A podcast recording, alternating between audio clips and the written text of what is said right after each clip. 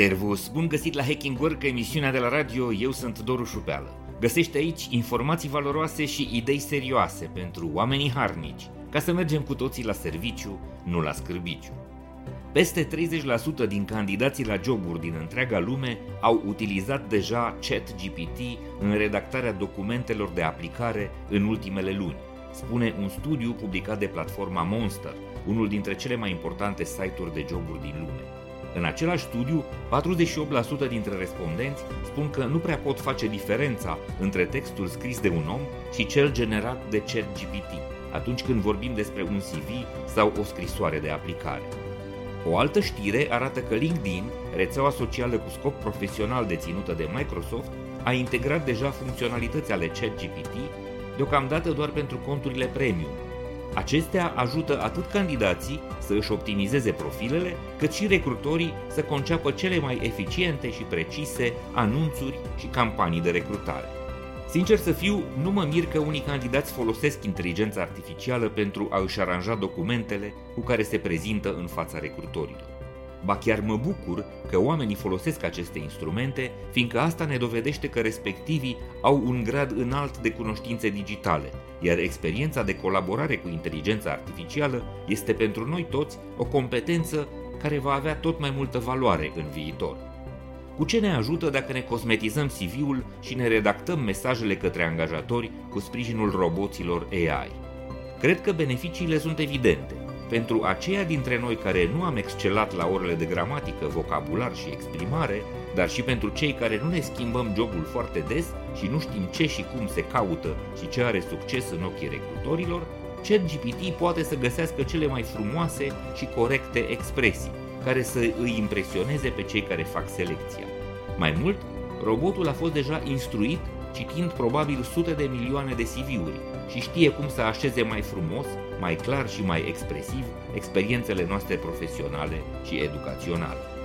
Un alt avantaj ar fi că, fiind un robot, ChatGPT poate să scrie acele documente exact așa cum și le doresc să fie ceilalți roboți, folosiți de foarte multe companii pentru analiza și trierea candidaturilor. Da, știm cu toții că foarte multe companii au implementat deja soluții de inteligență artificială în treburile lor administrative și mai ales în HR, iar a folosi algoritmii cei mai isteți pentru a păcăli filtrele algoritmilor care analizează CV-urile, mi se pare că este o idee bună și o metodă corectă de răspuns la dezumanizarea operațiunilor de recrutare și selecție. Practic, robotul tău scrie CV-ul pe care îl consideră perfect robotul omului de HR, iar asta te ajută să ajungi în faza următoare. Ei bine, aici abia apare problema.